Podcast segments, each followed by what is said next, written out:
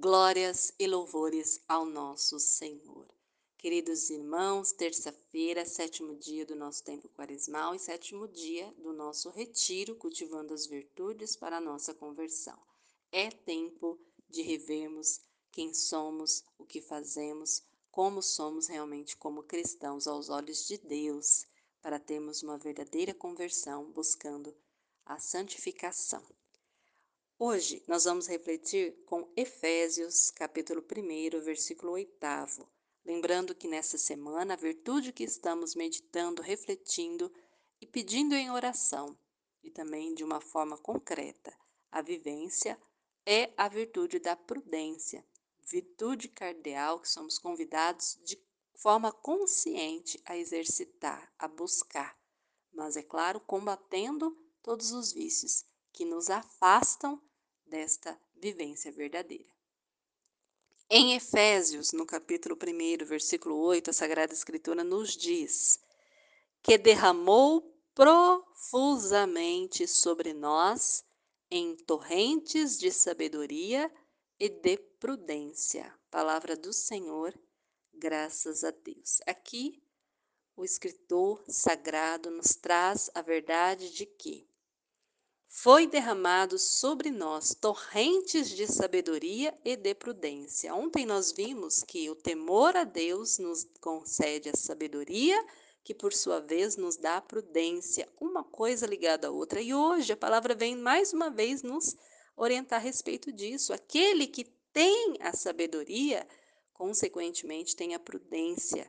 A sabedoria é dom de Deus, prudência é dom de Deus, são virtudes que devemos nos exercitar para viver, mas sabendo que é, antes de tudo, graça de Deus, graça do Senhor.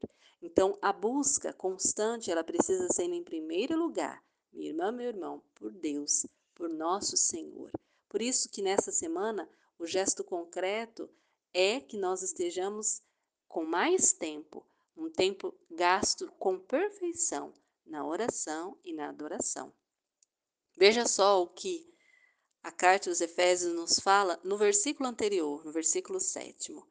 Nesse filho, quem é esse filho? Jesus Cristo, nosso Senhor, pelo seu sangue derramado aonde na cruz, temos a redenção, a remissão dos pecados, segundo as riquezas da sua graça.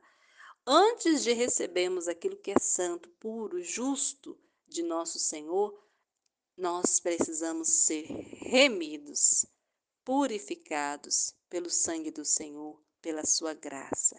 Por isso é importante que nós conheçamos as paixões contrárias da virtude e da prudência.